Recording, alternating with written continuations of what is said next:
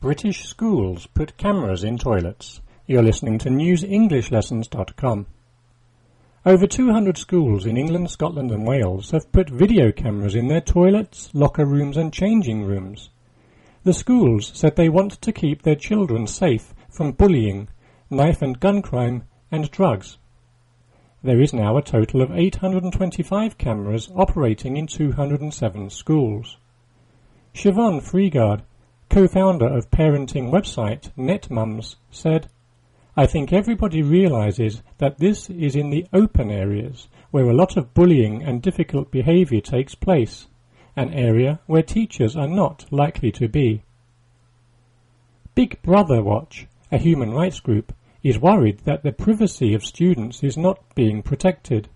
It said, Schools need to come clean about why they are using these cameras and what is happening to the footage. One school head told parents they have no need to worry.